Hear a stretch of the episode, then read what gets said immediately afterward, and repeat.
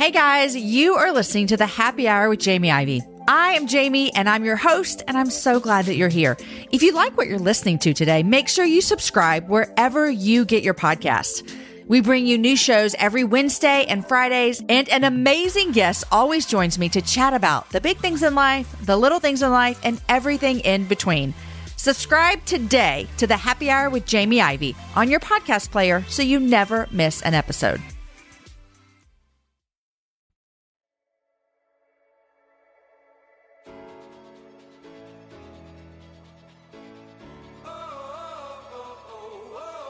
Hey friends, and welcome to The Happy Hour. My name is Jamie Ivey, and I'm your host every single week right here on The Happy Hour podcast with Jamie Ivey. I'm so glad you're here. If this is your first time, welcome. If this is your thirty-seventh time, I'm glad you're still sticking around. The Happy Hour podcast is just what it sounds. It is a conversation between two women talking about real life things. We talk about things that matter. We talk about frivolous things. We talk about things that you would chat with your girlfriends about, and you get to join along with us.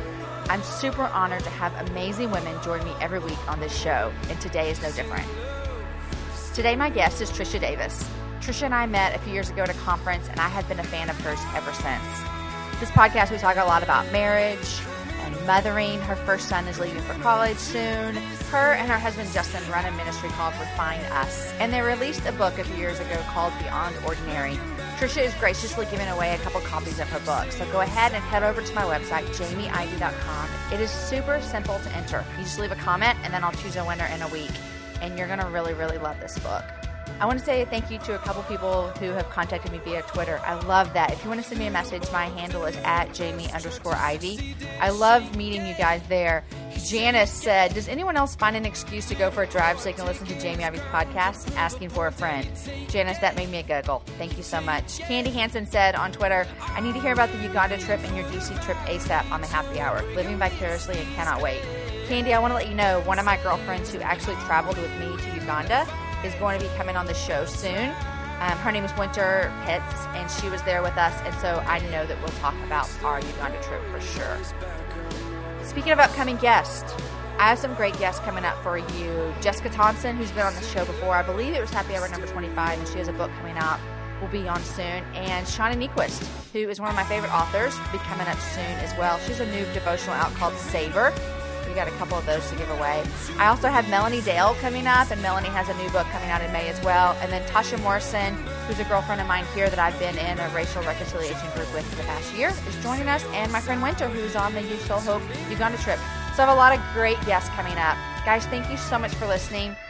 Thank you for telling your friends about The Happy Hour. If you haven't subscribed on iTunes, go over there and do that. It's super easy, and then it comes to your device every time there's a new show.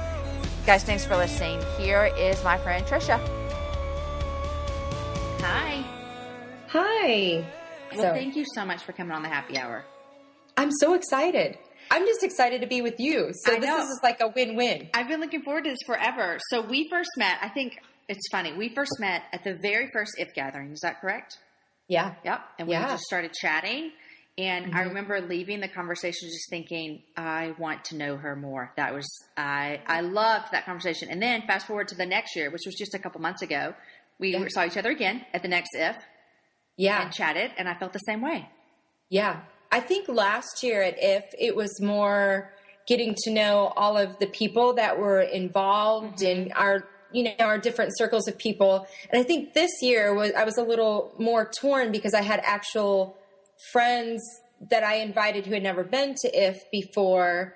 So then it was like, you know, almost kind of walking two different roads of yes. being a friend and then being, you know, yes. Jamie ministry girl, yes. Trisha ministry girl. Yes. Yeah. So, um, but it was still fun. I just felt like it was so short that I didn't get to connect like I did last I year. So but, we need yeah. to have like a pre-If and a post-If for everyone that comes yes. in. Ah, uh, that would be so fun. Yeah. So yeah. fun. Okay, so Trisha, you have three boys. Mm-hmm. You and your husband live in Nashville for right now. I know, right? Well, you have a move coming up that we'll talk about in a minute. But um, how old are your kids? So my oldest, Micah, is eighteen and just weeks away from graduating. Are you going to cry? Really, like, oh, like when we talk about it today, do you think you'll cry? I don't think so because I've cried all this past year. so... I might I think, cry for you. Yeah. And then I, Elijah, my middle son, uh, he just turned sixteen, just got his driver's license. So that's a whole other, yes. you know, new chapter. And then my youngest, Isaiah, he's twelve. Um, but he's our gentle giant. He's like two inches taller than me, and I'm five, six at, at twelve. So wow. he's, he's huge. So I don't feel like I have a twelve year old. No. I feel like I have all like big kids, because my oldest is eleven and I'm still taller than him, and he's on the tall side. Like, you know, he's not a short kid, and I'm still taller than him. So your son is tall. Yeah. All of them. Yeah. So you're going to get there. Yeah. You're going to, our beach picture from spring break. Now, it wasn't fair because the, the beach was slanted, yes. but where I was standing, I looked like I was, I don't know, five two. And I'm like, I'm not that small, I promise. So. All these big boys. So, okay, so good. Boy mom, I have a girlfriend. A lot of my girlfriends are still having kids, which I'm far yes. removed from that, um, as you are. We have older kids, and I love big kids. Love yeah. big kids. Um, but one of my girlfriends has two girls, and she just found out she's having a boy. And honestly, it's been a very hard pill for her to swallow, because she knows girls. Like, yeah. she knows girls. She likes girls. She doesn't like sports. And so she's a little worried about this. But I'm always telling her that boys are absolutely awesome. They are. They are. And there's a reason that the term mama's boy exists, uh-huh. because they are. They're like ooey gooey, and I know. Yeah. I mean, they're rambunctious and they do things that they shouldn't, but yeah. I love I it. I love it. But I, I, I have one girl. And so I've always said, if I had to have three of her, I, I think I would just lose my mind. So God was gracious. And I just have one girl, because girls, little girls, I mean, and I think all the way up till they like get a little bit more mature, there's a lot of drama that comes with them, you know? Yeah. And I feel yeah. like that we're not getting yeah. that with the boys. So yeah. I love boys. Yeah. yeah. Well, I really want to adopt. That's kind of like my next journey. I that- didn't know this about you. Yeah, it's been like four years, and okay. I think Justin's a little nervous. It's more out of a response to, you know, but I, I don't know. I there, there'll be, we have so much transition coming up this year, so I know. Um, my next door neighbor who, her husband, she's a lawyer. Her husband's on staff at Crosspoint, and he, they adopted uh, Deborah, gosh, maybe three years ago now, and she's from Ethiopia, and so that just like really sent me over the edge. But I don't know. I just, I feel I'm thirty-nine years old, and I have all these older kids, and I feel like our home is a safe home. Justin and I love each other. We, we love life. It's like we could give that mm-hmm. to another child yeah. and, or I, but it won't be one. Like I'm like, if we adopt, it'll, it'll have to be two or more. Like, yeah. cause we can't, I don't want just to do one, one only child. Um, yeah. Yeah. yeah. And so I, I feel like we have so much more in us. I don't know. It just feels like it's this free gift yeah. and we're not going to use it yeah. when we could be using it for what? The alternative to things being a little bit more easier, right. but yeah, I don't know. Good for know. y'all. You know, we lived in Murfreesboro before we moved to Austin. And so we, oh, were, I didn't know that. Yeah. We lived there five years. Oh, wow. And that's where we started all of our adoptions. And people always ask, like, did you always want to adopt? And I don't ever remember Aaron and I ever having a conversation as young married, like, let's build our family through adoption. Because it seems, I mean, we have three kids through adoption and one biological. So it seems like this would have been mm-hmm. something we thought out. But it just kind of happened. But when we lived in Murfreesboro, we went to church with um, Stephen and Mary Beth Chapman's brother and sister-in-law. And so... Hey, this is- crazy because Yolanda Stephen, and Jim. Is that, oh, oh, okay. Yeah. Okay. So, so Shoei, it's, it's Mary Beth's brother, I believe. Yes. Okay. And so they were adopting, the Chapmans were adopting, and then some other people, or my friend Gwen Oatesfall was adopting. And so we're this young married couple, and we have a baby. We have like a, a six-month-old baby. And we're just seeing people adopting all around us. And that's how God actually stirred our heart towards adoption, was living in Nashville. And I felt like everywhere I looked, I was involved in a play group at, um, that was at Mary Beth's house with all of these little girls from China. And I'm, that's how I always say, like, that's how we ended up building our family this way. It's just where we were, we were surrounded by people adopting. And so God used that to move See, our hearts. And that's, that's where we're at. So my boys, my older boys, they went to public school until high school. And then they went to Christ Presbyterian, where that's where we've met Stephen and Mary Beth. Right. And then Shoei is like really close with my middle son, Elijah. I mean, he, he and Shoei were just here this morning because they have half days. So they did breakfast together and they came over here. Mm-hmm. And just being around them. And then my oldest, Micah, is good friends with Grace Maronick, which is um, Susan yes. is from. Yeah. So like, so I go to Micah's games and I'm surrounded by all these babies. Yes. And so, yeah, yes. So that's just so, that's so interesting. Isn't that crazy? I think for me, I grew up, not growing up, my, the past twenty years of being married, my sister, she has four kids. They all have different dads.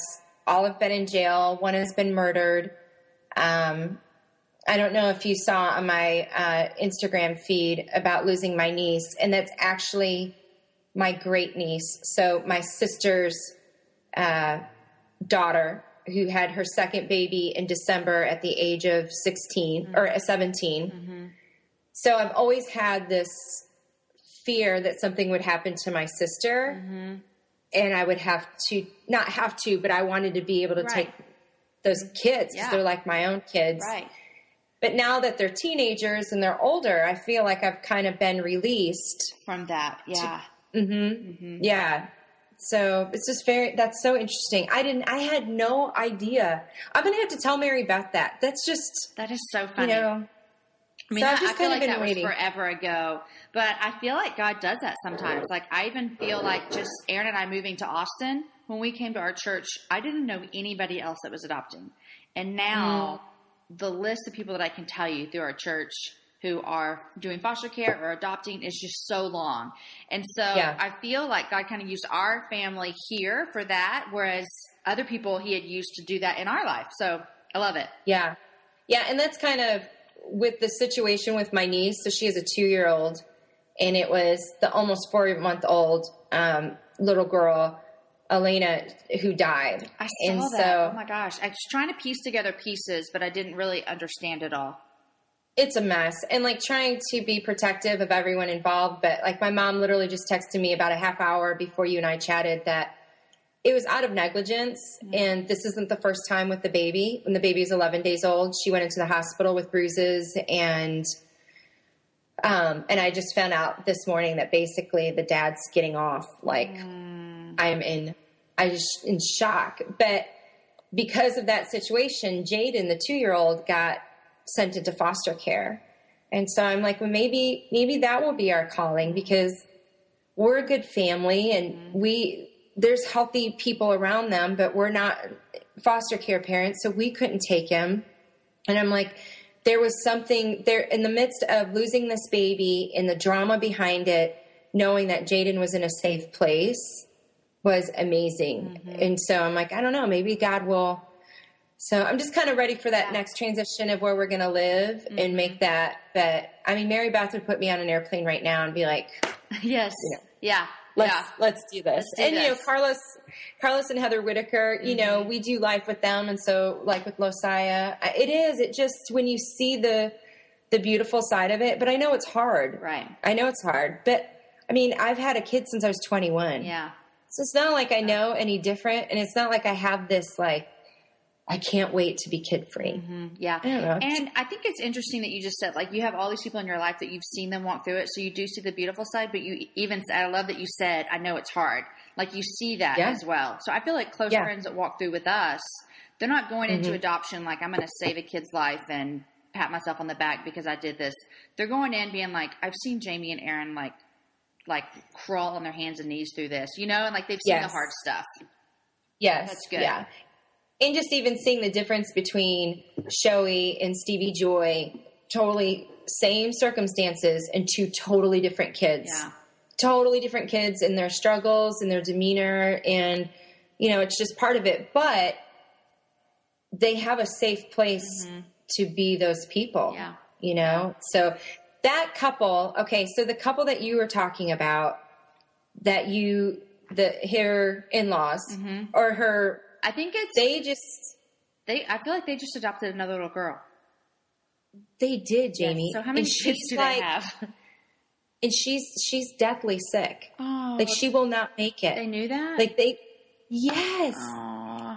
Yes, she has a heart condition. She's had it for so long that there's nothing that can be done with it. So they brought this baby girl back to the States to die and give her the best life that she can have until she passes. Oh my gosh, I just That's got why chills. I did not know that. And and when, when Mary Beth said that, I'm like, oh, I mean, wow. I never, I never would have thought that. Mm-hmm. So like her lips are real blue. Shoei was telling me this morning that her, her fingertips are blue. Her toes are blue because mm-hmm. her blood isn't circulating yeah. anymore. But even the way Shoei talked about it was so normal. Like, it's just very normal that you would bring a child in that they all know is going to pass, uh-huh. especially with their story. And they're all okay with it. Not okay with it, but... But they see... It's not like, oh my gosh, I can't believe they're doing it. It's just like, yeah, that's what we're doing. Yeah. Yeah. Yeah. So, uh, I don't know. Okay, I'm just well, waiting for God to say when. We'll see what's going to happen. That'll be our next, uh, next you podcast. You have a lot of change in front of you. I can't wait to see this all unfold. Um, okay, so your oldest son is graduating. Yep. Does he have plans and for then, the fall? He is playing basketball for Indiana Wesleyan University. It's in like, do you know Indiana? I've been to Indiana. I went there last fall. I went to Indianapolis. That's about all I know. Okay. It sits northeast of the city, about like two, maybe two hours, an hour and a half. Okay. So and you're moving far. To where? Indianapolis. So very, we'll be like an hour and a half from him. That is amazing. Will be fun because we'll get to watch some of his games, and people are like, so is that why you're moving? I'm like, heck no. I'm like, I love Nashville. Are you crazy? Right, right. And that would be a really dumb decision that hopefully your your friends would talk you out of. Yes, yeah. And he wants to live out uh, out west for a couple of years, so I'm like, no. But that so, is fun that yeah. you get to watch him play still. Okay, so graduation, all this kind of stuff. You said you've cried all year. Is every does, But you, okay, so explain this to us mamas that haven't been where you are right now. You have yeah. two more kids coming up, but it's the first for everything. Mm-hmm. So is that why it's so hard? I think what becomes so overwhelming is this reality. When they, when they become freshmen, there's a part of you that comes to this realization that the letting go, you, you go from uh, nurturing to coaching. So you really have to watch how you involve yourself. You know, you need to let them figure out how to do laundry. You need to let them problem solve. And then it's your job to coach them alongside them as they make that decision and give them the room to come to you with issues. Uh-huh. Where middle school, elementary, you're problem solving for them. Right. You know, you have these conversations and you'll say, well, buddy, that's probably not a wise choice. You know, you lead them to that. And then high school hits. And so there's that transition. And then there's the driving transition, which is, I don't think you're ever ready for. I've met some moms that have been like, I'm so ready for them to drive. But there's something about your child getting into the car. And yeah, you have all those like fears and anxieties of like, oh, I hope he doesn't get into an accident. Right. But it's more of the reality of this independence. Like, this child legally can drive anywhere in the country that he wants to. If I tell him he can't do this, he can get into a car and go do it anyways. He could. Yeah. Right. He could. Yeah. And thankfully, you know, we've not had that, but it's just, it's this, you know, it's like when your children start walking, you're like, mm-hmm. oh my gosh, they're walking. You can't undo that. It's just this new revelation that your child is getting bigger. When you take them to kindergarten, you know, even if you homeschool, there's this responsibility that, oh, I have got to journey him through kindergarten yeah. and the concepts. Like, it's still, regardless if you homeschool or you drop them off somewhere, that reality sets in. Right. That's what driving is. It's the finality of him or her being in your home and really stepping into independence. And so then junior year is, I think junior is the best year. That's when you're, you're in your groove, you're getting excited, you're talking about colleges, you're talking about dreams, but they're not realities yet. Because you still have one more year. Totally. Yeah. Totally. And then the seniors graduate, you know, your child's a junior and their friends that are seniors graduate, and then it hits you, this is going to be you next year. And so for the next months ahead, you know, I've even talked to Justin about maybe creating a, a mama's journal uh-huh. to be able to there, I couldn't find anything to process my emotions yeah. and then channel that emotions. Cause you have a choice. You have a choice to make your child feel really guilty for what is normal and natural. Mm-hmm. And then they miss out on the beauty of this, or you can be real with your emotions and real with them and then figure out how to champion them mm-hmm. in the midst of it. You know, I had a good friend when, when we lived in Nashville, my friend Shauna, and I had babies then, you know, and so when you have a baby, you cannot even fathom your kid leaving. You can't fathom no. them going to college, driving, nothing, because they're just your babies. And she has kids stages ahead of me. So her oldest just got married. And so that's where she is in life. But I remember saying to her, like, how do you let them do these things? Like, how do they go to college? How do you let them drive? Like, how does all of this stuff happen? And she said to me something she'll never forget. She's like, but by that time you've loved them well and you prepared them that you're actually ready for that to happen because it's the next step in life. Right. And I've always thought about that because I'm like, look, I could cry because my son's going to sixth grade next year. I just got teary-eyed thinking about that because we have all these new things like youth group, and that's a good thing. And it's at our church that we love, but it's right. new, and I'm not going right. to be there with him. And he's going to be in like a small group with boys I don't know. I mean, all of these new things that yeah. that I sometimes want to just be like, no, I'm just going to hold you in here and everything's safe at our home. But the reality mm-hmm. is I don't want to be that mom. You know, yeah. I'm not going to be that yeah. mom. But I just remember her always saying, like, when the time comes, they'll be ready. And so have you felt yeah. that way with each new step, like junior year, senior year, not going off to college? I have. And, I, and then I've also got to experience the beauty of them coming back. You know, each of my kids have different love languages. And my oldest, uh, he's not a emotional feeler. Like, he's not going to be one to express his emotions, but he is totally physical touch. So envision this six three, you know, totally cut basketball looking kid. And he still likes to hold his mama's hand in the mall. Oh my gosh, like that's cry. Just, right. It's just who he is. Mm-hmm. And so you, you, you learn to appreciate that season. And, and so to answer your question, I would say yes. And then painfully no. It, it's, I think it's the hardest with your oldest because it is, like you said, so new. Mm-hmm. And middle school is so scary. Oh my gosh, you feel I'm yes. You know, youth group is so scary. But then you get to see, and I've said this to our youth pastors, I've said it to your small group leaders, that God has given us as moms this specific role in our child's life.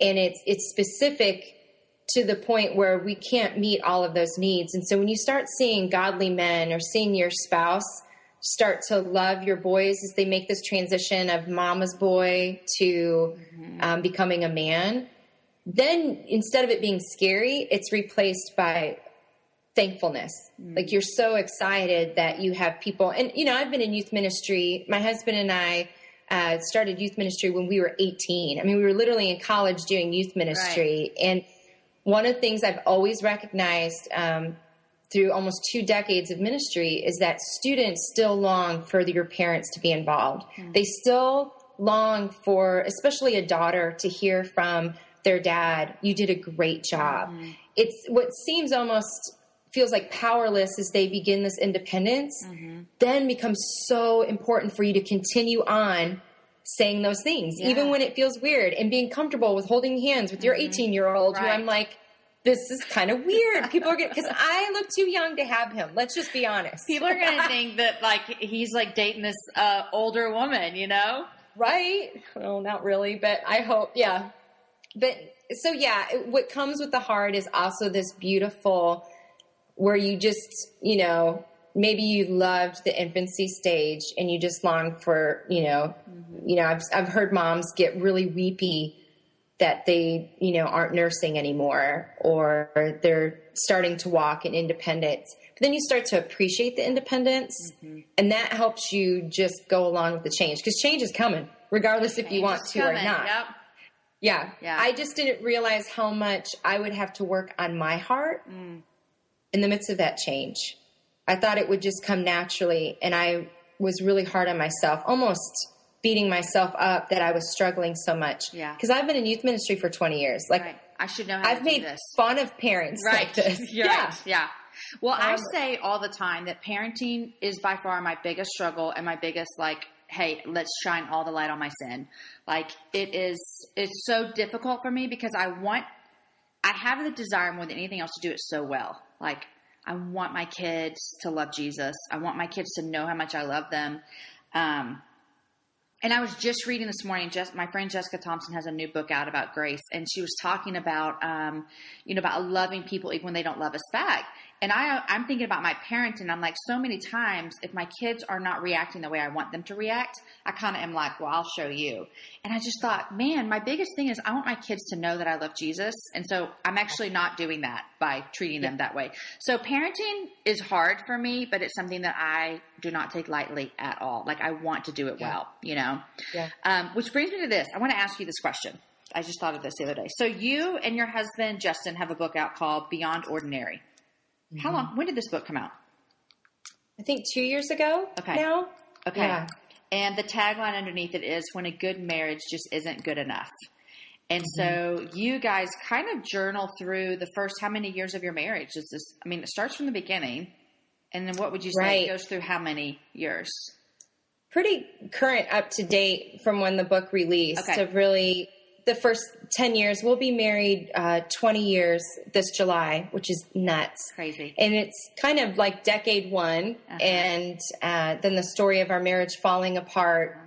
and really learning about, you know, the marriage that God has always called us to, that we both just missed out on. Mm-hmm. Um, some of it intentionally and some of it having no idea how easily, just like in parenting, you start to drift in your relationship. And then you've drifted so far that it finally gets your attention. Like, yeah. wait, we are way off course. Yeah. Okay. Just, I want to talk a lot more about this, but I want to ask you my question. So no spoiler alert. The book is about um, when your husband, Justin, had an affair and y'all walked through that. But I read this whole book knowing what happened. And I was like, not that I wanted to get to the dirty stuff, but I was like, y'all don't even talk about this till the very end. And I right. loved that, Trisha. I right. loved it because it wasn't yeah. like, oh, here's all the bad stuff that happened and how we fixed it. But you really talked about, here's how we drifted apart. You know, here's right. how it's happened. And I appreciated it so much. Mm-hmm. Um, I've walked through some close people with um, this, this kind of stuff. And so this book was so wonderful for me. All that to say, um, just the other day, we're talking with our kids, and before Easter, I think we were watching The Bible Story on Netflix, which I highly recommend for parents that have older kids. Anyhow, we said something about sin, and I said something about when I sin. And one of my kids, I'm embarrassed to say this out loud, one of my kids looked at me and he said, "You sin, Mom?" And I was like, oh my gosh, where have I gone wrong in my parenting? What just happened here? But he was like, "You sin?" And I was like, oh my gosh, buddy, I sin every day. Like, I, I am a sinner just mm. like you. And he was like, "Oh, I didn't know that you sinned."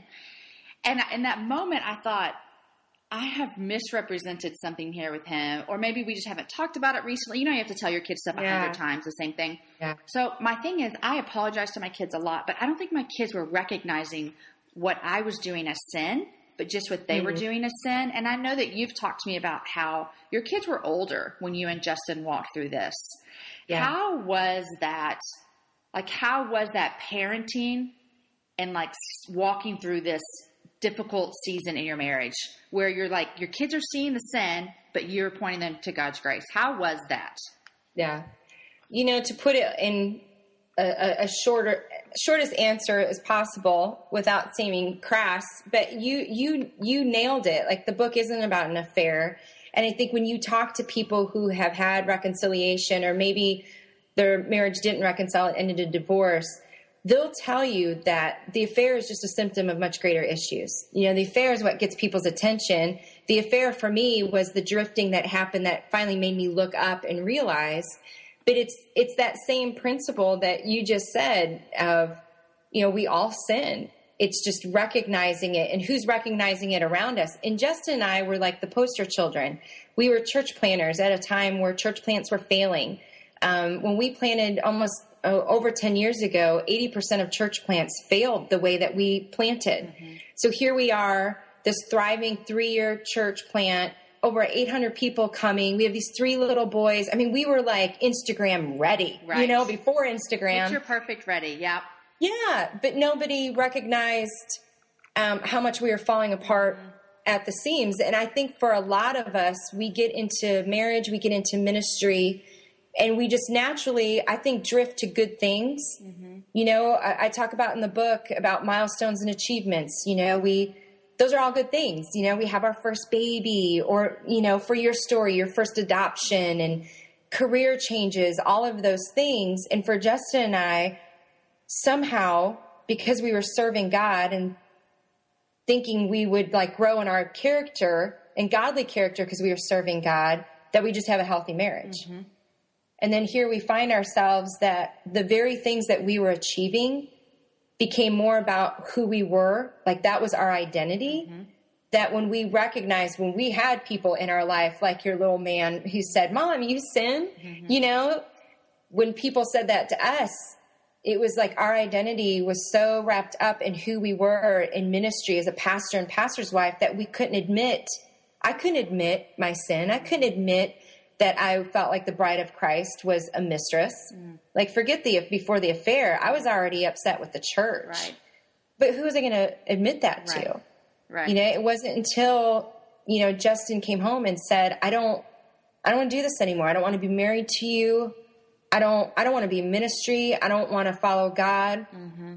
And in that, in that confession, it wasn't just, Uh, Justin and I affected, we had these children, you know, my oldest was nine at the time yeah. and he had, uh, he was in public school, and out of his whole class, he had all but two families in his classroom coming to our church. Hmm. And when Justin confessed, I mean, we didn't just lose him. We wouldn't just lose, because the affair was with my best friend who was also a staff member. We weren't just losing that in our church family, but I think for my boys and I, we were, we were losing our identity. Right. In fact, probably a couple of days after, um, Justin, it wasn't a confession of remorse. It wasn't like Justin's like, I'm really sorry. Uh, he was done. Mm-hmm. And so I had to respond to that confession. And so I kicked him out. Mm-hmm. And my oldest was more upset, not about us separating and not about Justin being kicked out, but he could not believe that Justin was not going to be the pastor of our church plan anymore. Wow. In fact, he said to him, you have to be the pastor because I'm the pastor's son. Wow. Talk about, did that hit you in the face? Like, where's our identity? Totally. Oh my. Totally. Yeah. Totally. But this whole concept, you know, of your children knowing, you know, that we're all sinful nature. Yeah. The biggest gift beyond finding reconciliation was this public humiliation mm-hmm. to go, all right, y'all, we are all, the Davises are messed up. What? You know, like, yeah, you know, and you know, what, Instagram no, that. Yeah. But there's so much freedom in that. And I feel like, um, I always say that vulnerability leads to vulnerability. And that when I'm able to be vulnerable with you, you all, you go, oh, wow, if she struggles with that, I can share with her what I struggle with. And so I love how you just said humiliation was our best gift, because it just laid it all out there. Like, this is us. Right. Right. And your boys right. learned that valuable lesson way early on in life. Right. I mean, you know, some of us are thirty-six still trying to figure that out. Right. Yeah. And they still see us figuring out, mm-hmm. you know, what that path looks like. I think the beauty when we confess to one another is, it's not just confession for the sake of spilling it, you know, in, in saying it, it's confession to find healing. Mm-hmm. That when we confess to one another, there's healing that follows. There's this, you know, concept that we talk about in the book about being fully known, mm-hmm. you know, coming off of Easter, you know, Jesus didn't die for eighty percent of us. He died for all of us, you know, and to be able to live in the freedom of who we are messed up, it becomes this beautiful journey of wanting to live this life well on earth. Yeah. Even when you fail as a parent, even when you fail in your marriage, that we have this loving Savior, that what seems so Christianese, like when you lose everything, mm-hmm. I say this all the time, that rock bottom is still solid surface to right. stand on. Mm-hmm. And so now it was an opportunity for Justin and I to start walking in, being truthful. And, you know, people say all the time, well, how did you forgive him? Like, it's always Justin's fault, which is true. Like, his choice had the most calamity in our marriage. Mm-hmm. But I had to make a decision when that happened, if this was going to be about me saying to Justin, when you change and you find restoration, then we can have a good marriage. Mm-hmm. Or if I was going to choose to start praying a dangerous prayer, I think for all of us in our parenting, um, in our marriage relationships, in our relationships with friends, to say, God, change me. Mm-hmm. And it totally shifts my posture of realizing I am not as good as I think I am. Because I'm a real follower. Right. So I, I'm going to do you, everything right. Yeah. Yes. So are you a rule follower or are you a rule breaker? You know, I would say that I was a rule breaker all my life, but that's, I just didn't know Jesus when I was younger. And so I did a lot of bad things. And so mm. now in some ways I'm a rule follower because I don't want to get in trouble. But in other ways, like when I walk into church and they have the sign that says, don't bring coffee in, I'm like, surely that doesn't apply to me. Right. Everyone else needs to not bring their coffee in. I'm bringing my coffee in. That's so awful. But that's just like, yeah. Hey, I'll break the rule. Um, yeah. Um, yeah. When I said that y'all didn't talk about the affair until the end, I appreciated it so much because I feel like so many marriages are struggling, but they feel like, well, at least this hasn't happened. But you outlined in the entire book the struggles that, like you said, that was just that was just one little thing. You know, it right. wasn't like the worst thing that, I mean, it seems to the world standards the worst thing that could have happened. But you laid it out. We had years of issues that nobody knew about because we couldn't talk about. You you talk in the book about how you actually went to someone and said, hey, we're struggling. Yeah. And they basically were like, didn't even listen to you, did they? Yeah. That that moment um, broke me. Mm. Like that was the moment that broke me, and not in a good way. Mm-hmm. More in a, I was at a level of bitterness and resentment already. And to this the church just, and then this, right. Mm-hmm. Yeah. It was an elder and his wife and, um, you know, now almost ten years removed, that relationship has been restored and they came to recognize it in, in it as well, which is beautiful that God would even redeem such a hurtful moment. But as we talked about that years later, they just couldn't see it. They just, the, they couldn't see they, what, that you were really hurting or struggling or what? The things that I was confessing, you know, I said, oh. Confession leads to healing and yeah. Yeah, but I guess I'm kind of eating my words because it doesn't always, when you, if you're surrounding yourself with fans uh-huh. and not friends. And our church became such, such fans of the Davises, Davises yeah. that they became blinded to what it meant to be a good friend. And mm-hmm. iron sharpens iron. And we use that term all the time, but that's a painful process. When you think of iron on iron, there's nothing soft there. There's nothing, um, it, it creates sparks right. and it's, it, you know, it's sharp yeah. edge on edge, but you come out beautiful. It's the whole reason we love our ministry. We called it Refine Us. To remove impurities takes a lot of hard work. Yeah. And sometimes you get in relationships, and we all do this, where we become blinded because we love somebody so much. For sure. And here I'd become vulnerable for the very first time. And I didn't just say we're struggling. I said specific things about Justin I had never confessed before. Yeah. And they just couldn't see it. Yeah. They just couldn't see it. You know, I think what's so scary about this too is ministry is so hard. You and I both know this. You've been in yes. ministry for twenty years. I've been in ministry since I've married Aaron and thirteen years. Um, it is so hard. And sometimes it can feel so alone because you feel like, if people knew this about me, then yep. they wouldn't trust my teaching. They wouldn't believe what I write, all this kind of stuff, which are just lies that, that Satan gives right. us to alienate us. And so right. I feel like that um, I have a good group of girlfriends that I could go to them and be like, guys, I looked at porn. I'm lusting, whatever it might be. And they would yeah. they would iron sharpened iron with me right now. They would hold me accountable. Mm. They wouldn't push it under the rug. All these kinds of things would happen, and we build this relationship. But I see so many times people in ministry do not have that, and they are yes. so scared. So what would you say to some woman that is listening, and she feels like, my husband is in ministry, he's in leadership, and we're struggling. I don't know what mm-hmm. to do. I feel like if I say something, it brings him down, blah, blah, blah, you know, because you've been there. Mm-hmm. What is what yeah. is your advice? Well, years ago, it's probably been five years, I started hanging out Uh, in, in different circles where I was meeting pastors' wives at different conferences. And so uh, one of those pastors' wives is our senior pastor of the church we're at now. You know, I knew Brandi Wilson years before, but we had never been in an environment uh, where we were with other pastors' wives. And so she introduced me to another pastor's wife out in Vegas. Uh, her name is Lori Wilhite. And Lori had been there and realized that I had been there, that Brandi had been there and wanted to change it. And so she started a ministry called Leading and Loving It. And that has, I follow y'all on Facebook. Yes. And I, I would suggest to anybody, women in ministry or pastor's wife in ministry, um, if you go to just leading and loving it dot com, um, it, it really is a community that we exist for that very reason. We, we have virtual community groups. Um, we have a blog just to encourage people, because here's the reality. Even as close as Brandi and I are, we're still under the same roof of the same church.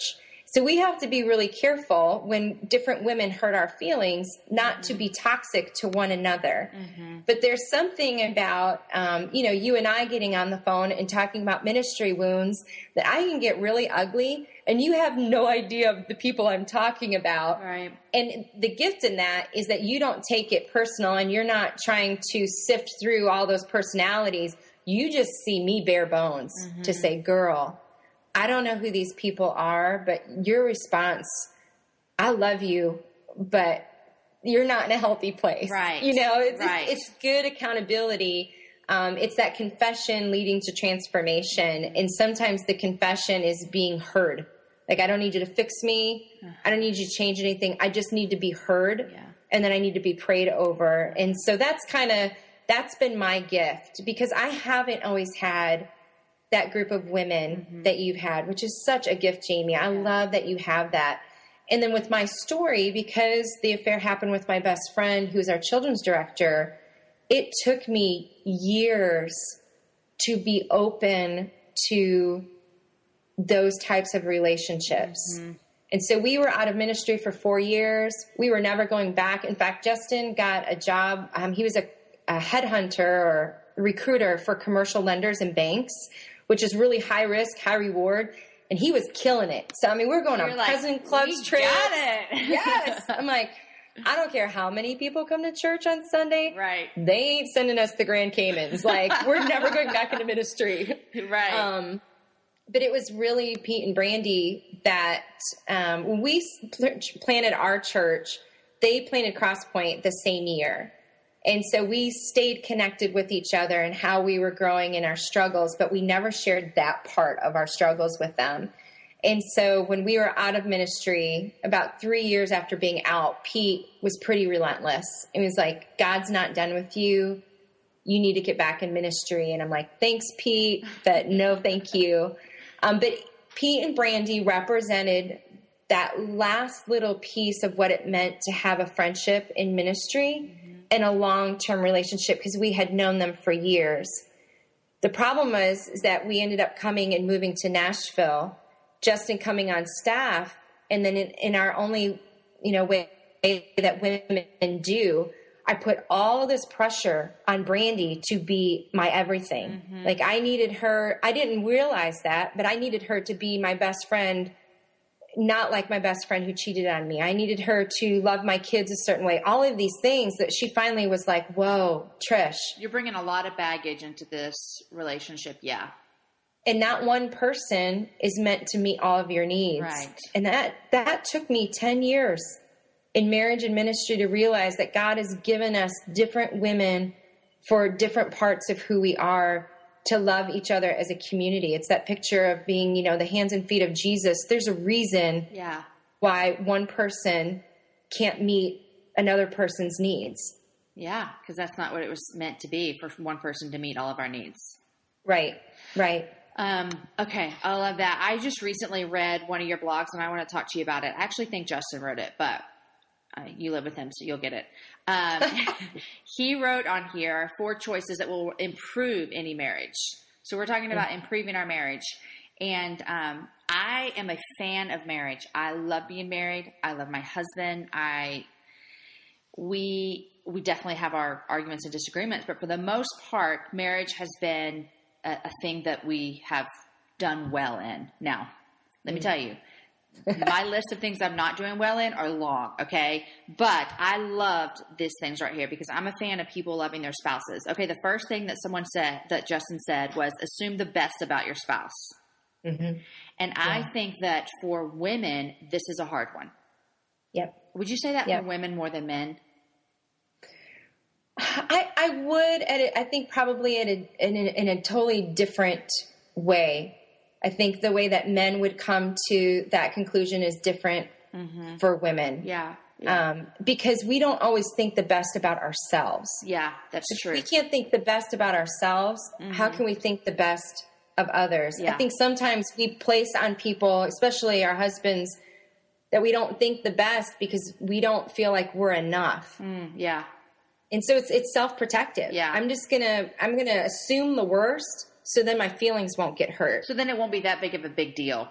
Yeah. I've done yeah. that before with this with Aaron when something will fall between the cracks, something on the calendar got messed up or whatever, and he fails me in some way. And mm-hmm. I will be like, oh, he must be really angry at me about something. Maybe I'm not being a good wife.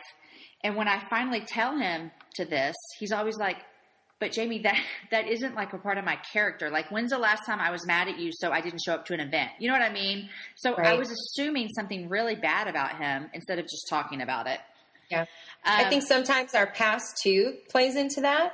You know, Justin and I were married for a year, and my parents divorced after twenty-five years, and my dad was my world. And so when he became this different person, I started to treat Justin as if he had already had an affair. Yes. I when totally he didn't do anything that. wrong. I totally mm-hmm. get that. And I have put stuff on Aaron from other ways that I've been hurt that he's never done. Right. But I've assumed, right. yeah. Or I've assumed that he's going to, you know, I'm sure right. that you're going to do this. Right. Um, the second one is listen more and speak less. Oh, if you could only see my facial expression. Is this a hard one for you? um, it was in the earlier years because I, I think as a rule follower, I think rule followers tend to struggle with thinking that we do everything right, and not because we're smart or we're better, but because we've just followed the rules. Yeah, that's just what we do. Yeah, yeah. So one plus one will always equal two. For sure. So if you would change the diaper like I told you to, yeah. then he wouldn't have a bottom rash. Right. But you didn't change his diaper. Uh-huh. So, you know. So I'm right. I'm totally right. Yeah. Yeah. I would yeah. say I struggle with this when we are having arguments. Um, I I admit my thing. I'll admit my wrongdoing right here. I have a hard time apologizing. I have a hard time seeing that I might be wrong. Um, mm-hmm. And you know what's crazy is I see that in my oldest son, and I'm like, oh, dear Lord, you were just like me. um, but I would say I struggle with this in arguments. Listen more and speak less because I just want to, like, get my saying out there and this is how I feel and da-da-da, and I don't care how you feel, you know. So, mm-hmm. yeah. Right. Or you you listen, but really you're listening just to be able to respond to and you're not. Yes. Yeah. Right. Yep. Yeah. I think what has changed us in this is just realizing that a lot of the times what we're arguing about has nothing to do with the other person, and it's about something else that happened. We're just the safest person to unleash on. Mm-hmm. And so becoming a better listener and speaking less and listening more has just, it just changes the way we communicate with each other because I don't take it personal anymore. Yeah. And then I just realize it, it's almost becomes what used to be a, a, a fire starter for our, you know, emotions and for fights, now it has become a place of endearment. When you learn to listen, there's an endearment in realizing that your child or your spouse is trusting you enough to be real and honest. And so it causes you to want to lean into the discipline of listening rather than always kind of talking back immediately. To create a safe place. That's good to remember in parenting as well, because I want mm-hmm. to be that safe place for my kids. Um, number three, stop trying to change your spouse. Yeah. This is a big one for people. Yeah. Yeah. Big one. Um, and like you said, when you pray that big prayer, like, God, change me. Like, I think that right there is just one of the biggest things that we can do, because there are so many things. And I think too, just like looking at what is this that's bothering you about your spouse? Is this something that is like life-changing? Like, is this a character issue? Is this affecting right. your family?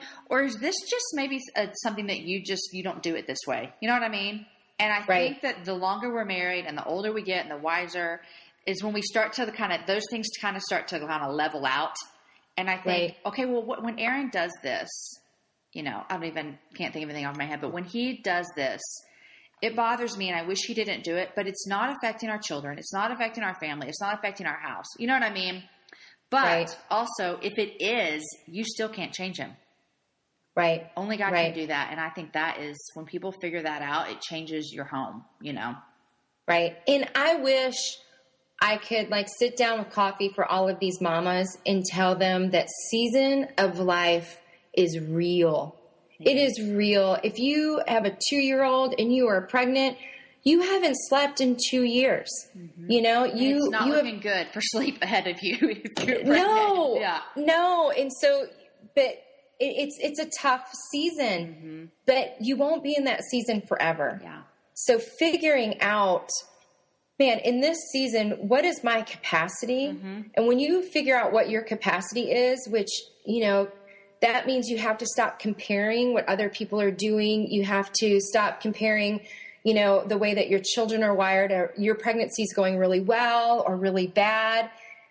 That plays into how you respond to everybody in your life, regardless if it's your kids or your spouse. Right. That I think we put so much pressure that I think it's in those seasons that we forget that that's when we become um almost fanatical of coming after each other in the little details yeah. that in five years, no one will be in diapers. Exactly. And so we're, you are so hell-bent uh-huh. on those diapers going in this bin. And in five years, there won't even be any just, diapers. There won't, right. but you'll, you'll look to the next thing to replace uh-huh. it. And so if you can figure out where you are in season of life, that helps you not become catty in the small things. Mm-hmm. And it, what it does is it keeps your perspective to not take it personal, because then you get into my season of life where you have a lot more time to pour into each other, that if you're not doing it along the way, then you'll be looking at total strangers. Yeah. So, and that's a scary and again, place to be. It is. And it's not, not an affair. It's not, you know, not financial devastation. No. It's those little things that we just great on each other's nerves. Like, I wouldn't have to stop for gas and be late for my job if you would have just put gas in the gas tank. You I know, thought it's, that a hundred times in my lifetime. Those yeah. are real. Right. Those are those are real deals. So I'm not saying that you'll never fight, but I think it's what Justin and I have learned, and we talked about this in the book, is that God uses those arguments to bring us closer together, not to tear us apart, yeah. you know, that yeah. when we become crazy head and vulnerable with each other, you know, there's like an actual term for makeup sex. Like, it's a physiological, real deal. Yeah. You know, it's, it's just a part of it, but it's in those moments where you fight about the, the stupid stuff that when you come back together, what made you fight now becomes just funny. Right. You're like, remember when, yes, exactly. remember when the two-year-old got into his, you know, crayon bin and drew our whole entire house up. Like, yeah. Remember that? And we yeah. fought over who left the crayon bin laugh, open. Yeah, we laugh about uh, whisper fighting.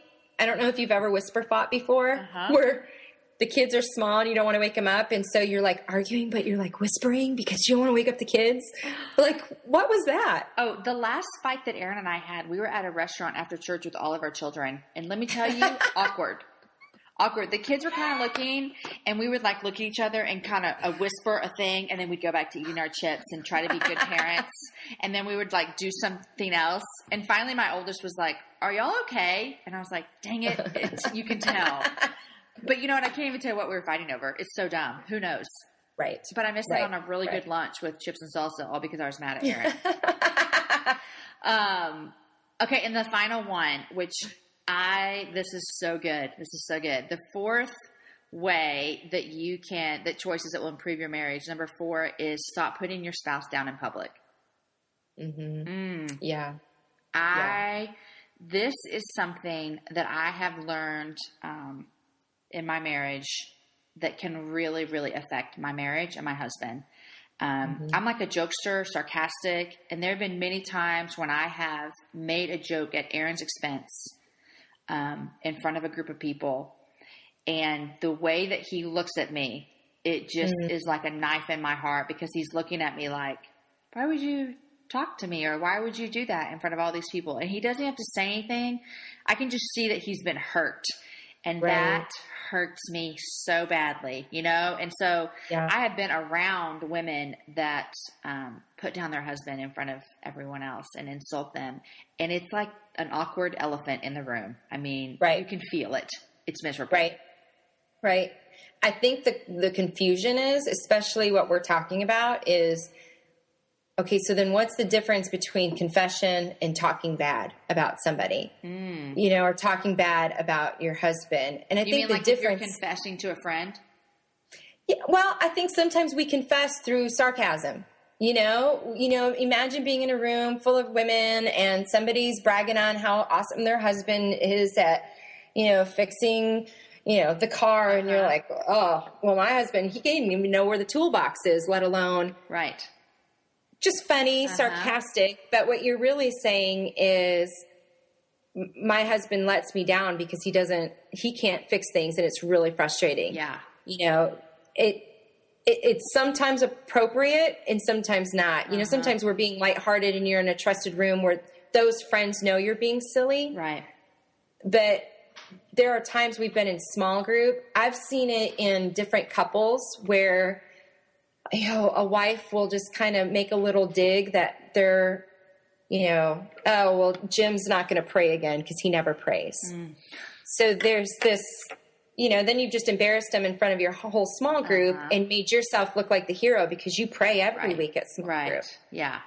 Yeah. But I think, yeah, there's a difference. Yeah. And I think what has worked well for Aaron and I is two things. Is number one is that if either one of us have done that to each other, and it's happened both ways, that mm-hmm. that that person, what you have, they come to the other person and say, hey, when you said this, it hurt me. And so there's that first, there's that safe place and then being able to say what you said hurt me.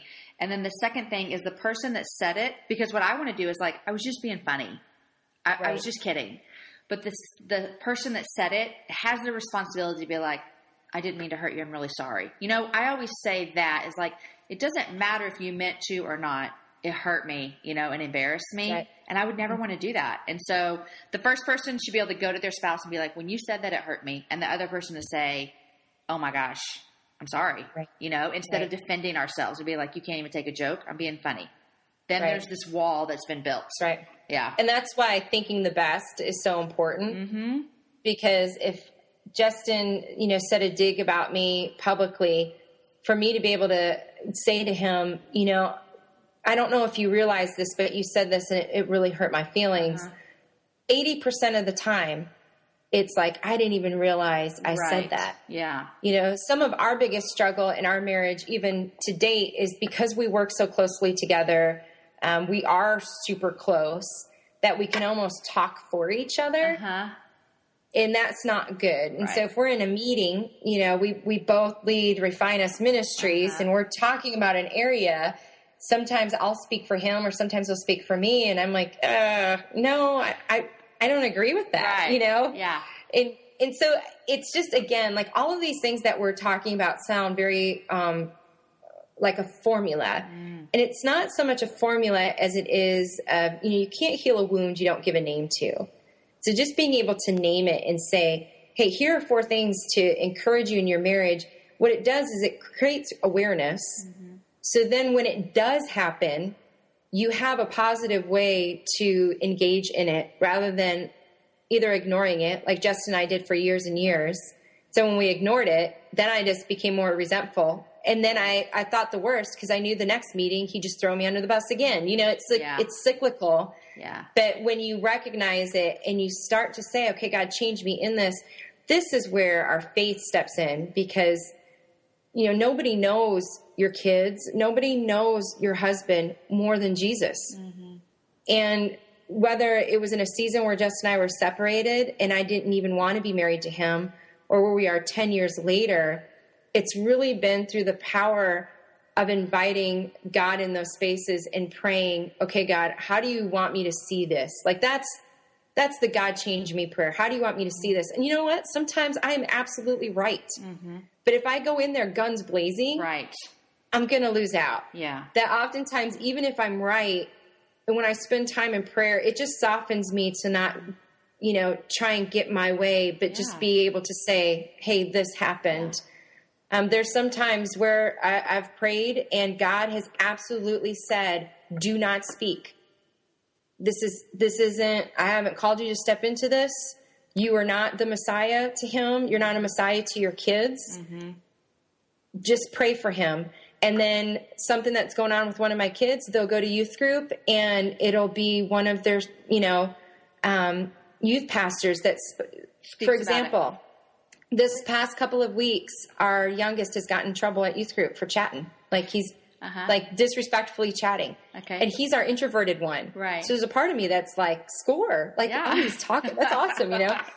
And then uh, Pastor Wes is like, no, this is, it's become distracting. And so it it was that, again, like what we were talking about earlier, I know better, you know, Isaiah, if you would just do this, you just need to. But again, it's like he's in that season of, okay, so what's the better choice in here? Like you have to, we'll problem solve it with you, but you have to help figure it out. Yeah. And he's like, I think I need to sit with different people. And so the next week came, got in trouble again. And I was like, dude, you're not going to go back. Like you, you, you are grounded from going uh-huh. next week. And then you have to think about, I'm like, Pastor West puts a lot of time in putting this message together and you're chatting through it. Like, it's not cool. So there was a consequence in it, but then he went back the following week, just this past Wednesday. And, uh, Pastor West sent us a text just yesterday and said, I forgot to tell you guys that Isaiah sat somewhere else. He did so amazing. And I went up to him and I told him, Isaiah, I see the change in you and I'm really proud of you. And he said Isaiah started to tear up and get emotional. Aww. I mean, that's an example where, you know, in all of this, in your relationships, where when you take God out of the equation, that's where we get all sideways. Yeah. And we're human, so we are. Yeah. But whether, you know, someone listening is in a really big, deep, dark pit and their marriage isn't well, or they've got a wayward child, or they're in a season like you where, where things are moving along, but you know, you're doing so great. Your kids don't even think you sin. Right. But, they don't even know. know. They don't even know. But just the little things, it's, it's when you pay attention, mm-hmm. when you pay attention, when your kids are drifting from you, when you pay attention that you're drifting from your spouse, that's what changes. And that's why we wrote the book, not about how to fix your marriage after an affair, but to say, hey, here are some things to pay attention to, because God didn't bring you together to struggle. He brought you together to thrive. Mm-hmm. I mean, in your marriage relationship, think about, like, and I know you know this, there's no other relationship where you are so completely known. Right. Like emotionally, spiritually, physically. Mm-hmm. And that's something to cherish. Like right. that, there's beauty in that. that. No, right. no. And, and, and nobody gets that with your mm-hmm. spouse. Yeah. And so that's the, that's the hope to look forward to. The problem is, is there's still babies coming and there's still diapers and there's still graduations. Like there's still life parts. Yes. It's just life. Yeah. It's just life. And you have a choice every day to go through that life miserable in what your spouse isn't and what your kids um, are not becoming, mm-hmm. or you have an opportunity. And that's why we loved the name Beyond Ordinary, because it's beyond what we would choose. Mm-hmm. It's beyond what I would choose. And yeah. I wrote the book. Like right. I know this. It's an extraordinary step to go beyond what the ordinary mundane parts of life bring us to and say, I want to be different. Yeah. And that's when the extraordinary life begins, yeah. you know? Well, I, I mean, I was a fan of you before I read the book, and it took me a whole year after you gave it to me to read it. And I remember thinking, I'm going to read this book and it's going to help me minister to people that I know that have walked through this. That's what I went into it with.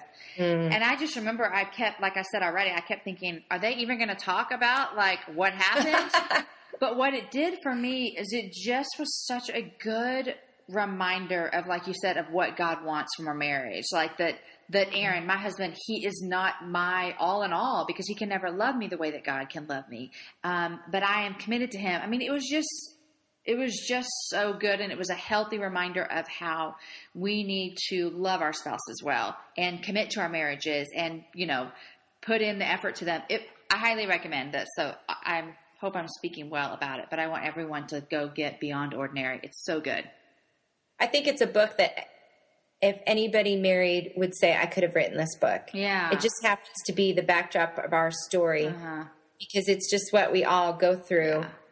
But what I, what I love about the book is that we serve a God who is a God of redemption mm-hmm. and he redeems the small things and yeah. he redeems the big things. And we get to walk in, in choosing that redemption. And it's hard, yeah. it's messy, uh-huh. but then it's also beautiful. And now I have almost another ten years of marriage of the other side of the affair and devastation of really kind of, um, just saying, God, you were right. Mm-hmm. Like, I'm so sorry. You were right this whole time. And I, I didn't trust you enough yeah. to believe that you loved me enough to be honest with who I am and all my failures, to see that you, you make dead things come alive. You take beauty and you out of ashes. Mm-hmm.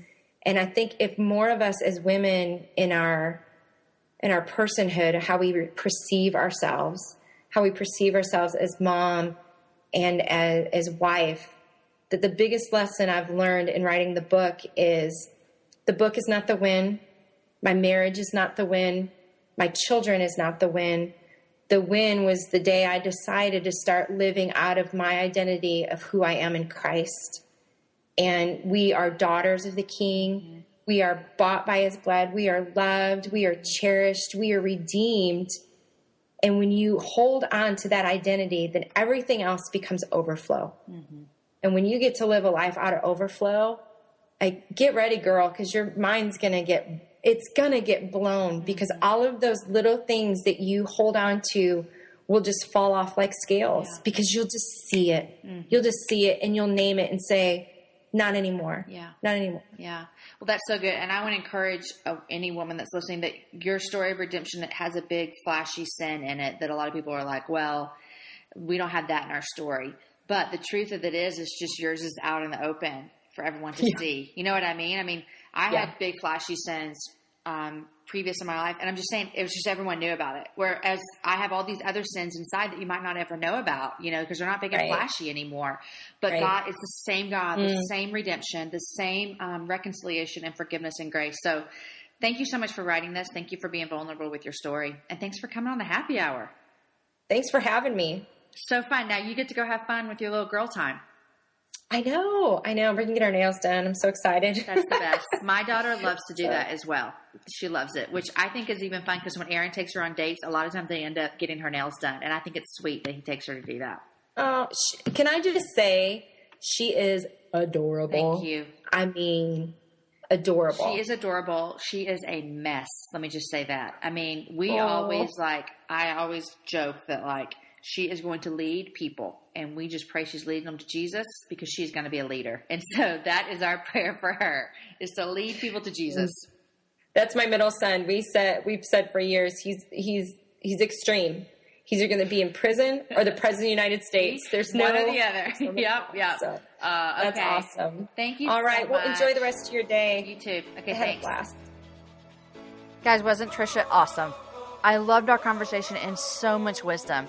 I was taking notes when I was editing it, and I just feel like there were so many lines that she said that I just want to hold on to and remember for a long time. So I hope you enjoyed it as much.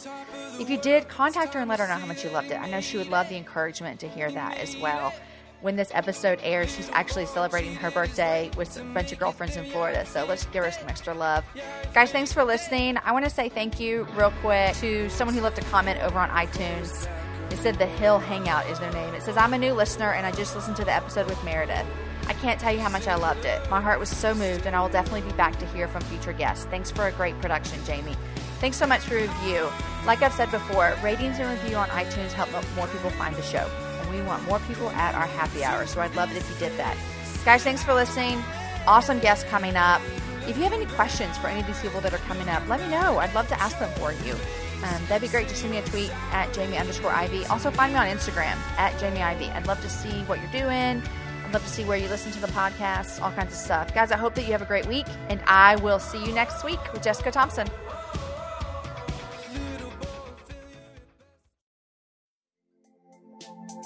Hey guys, you are listening to The Happy Hour with Jamie Ivey. I am Jamie and I'm your host, and I'm so glad that you're here. If you like what you're listening to today, make sure you subscribe wherever you get your podcasts.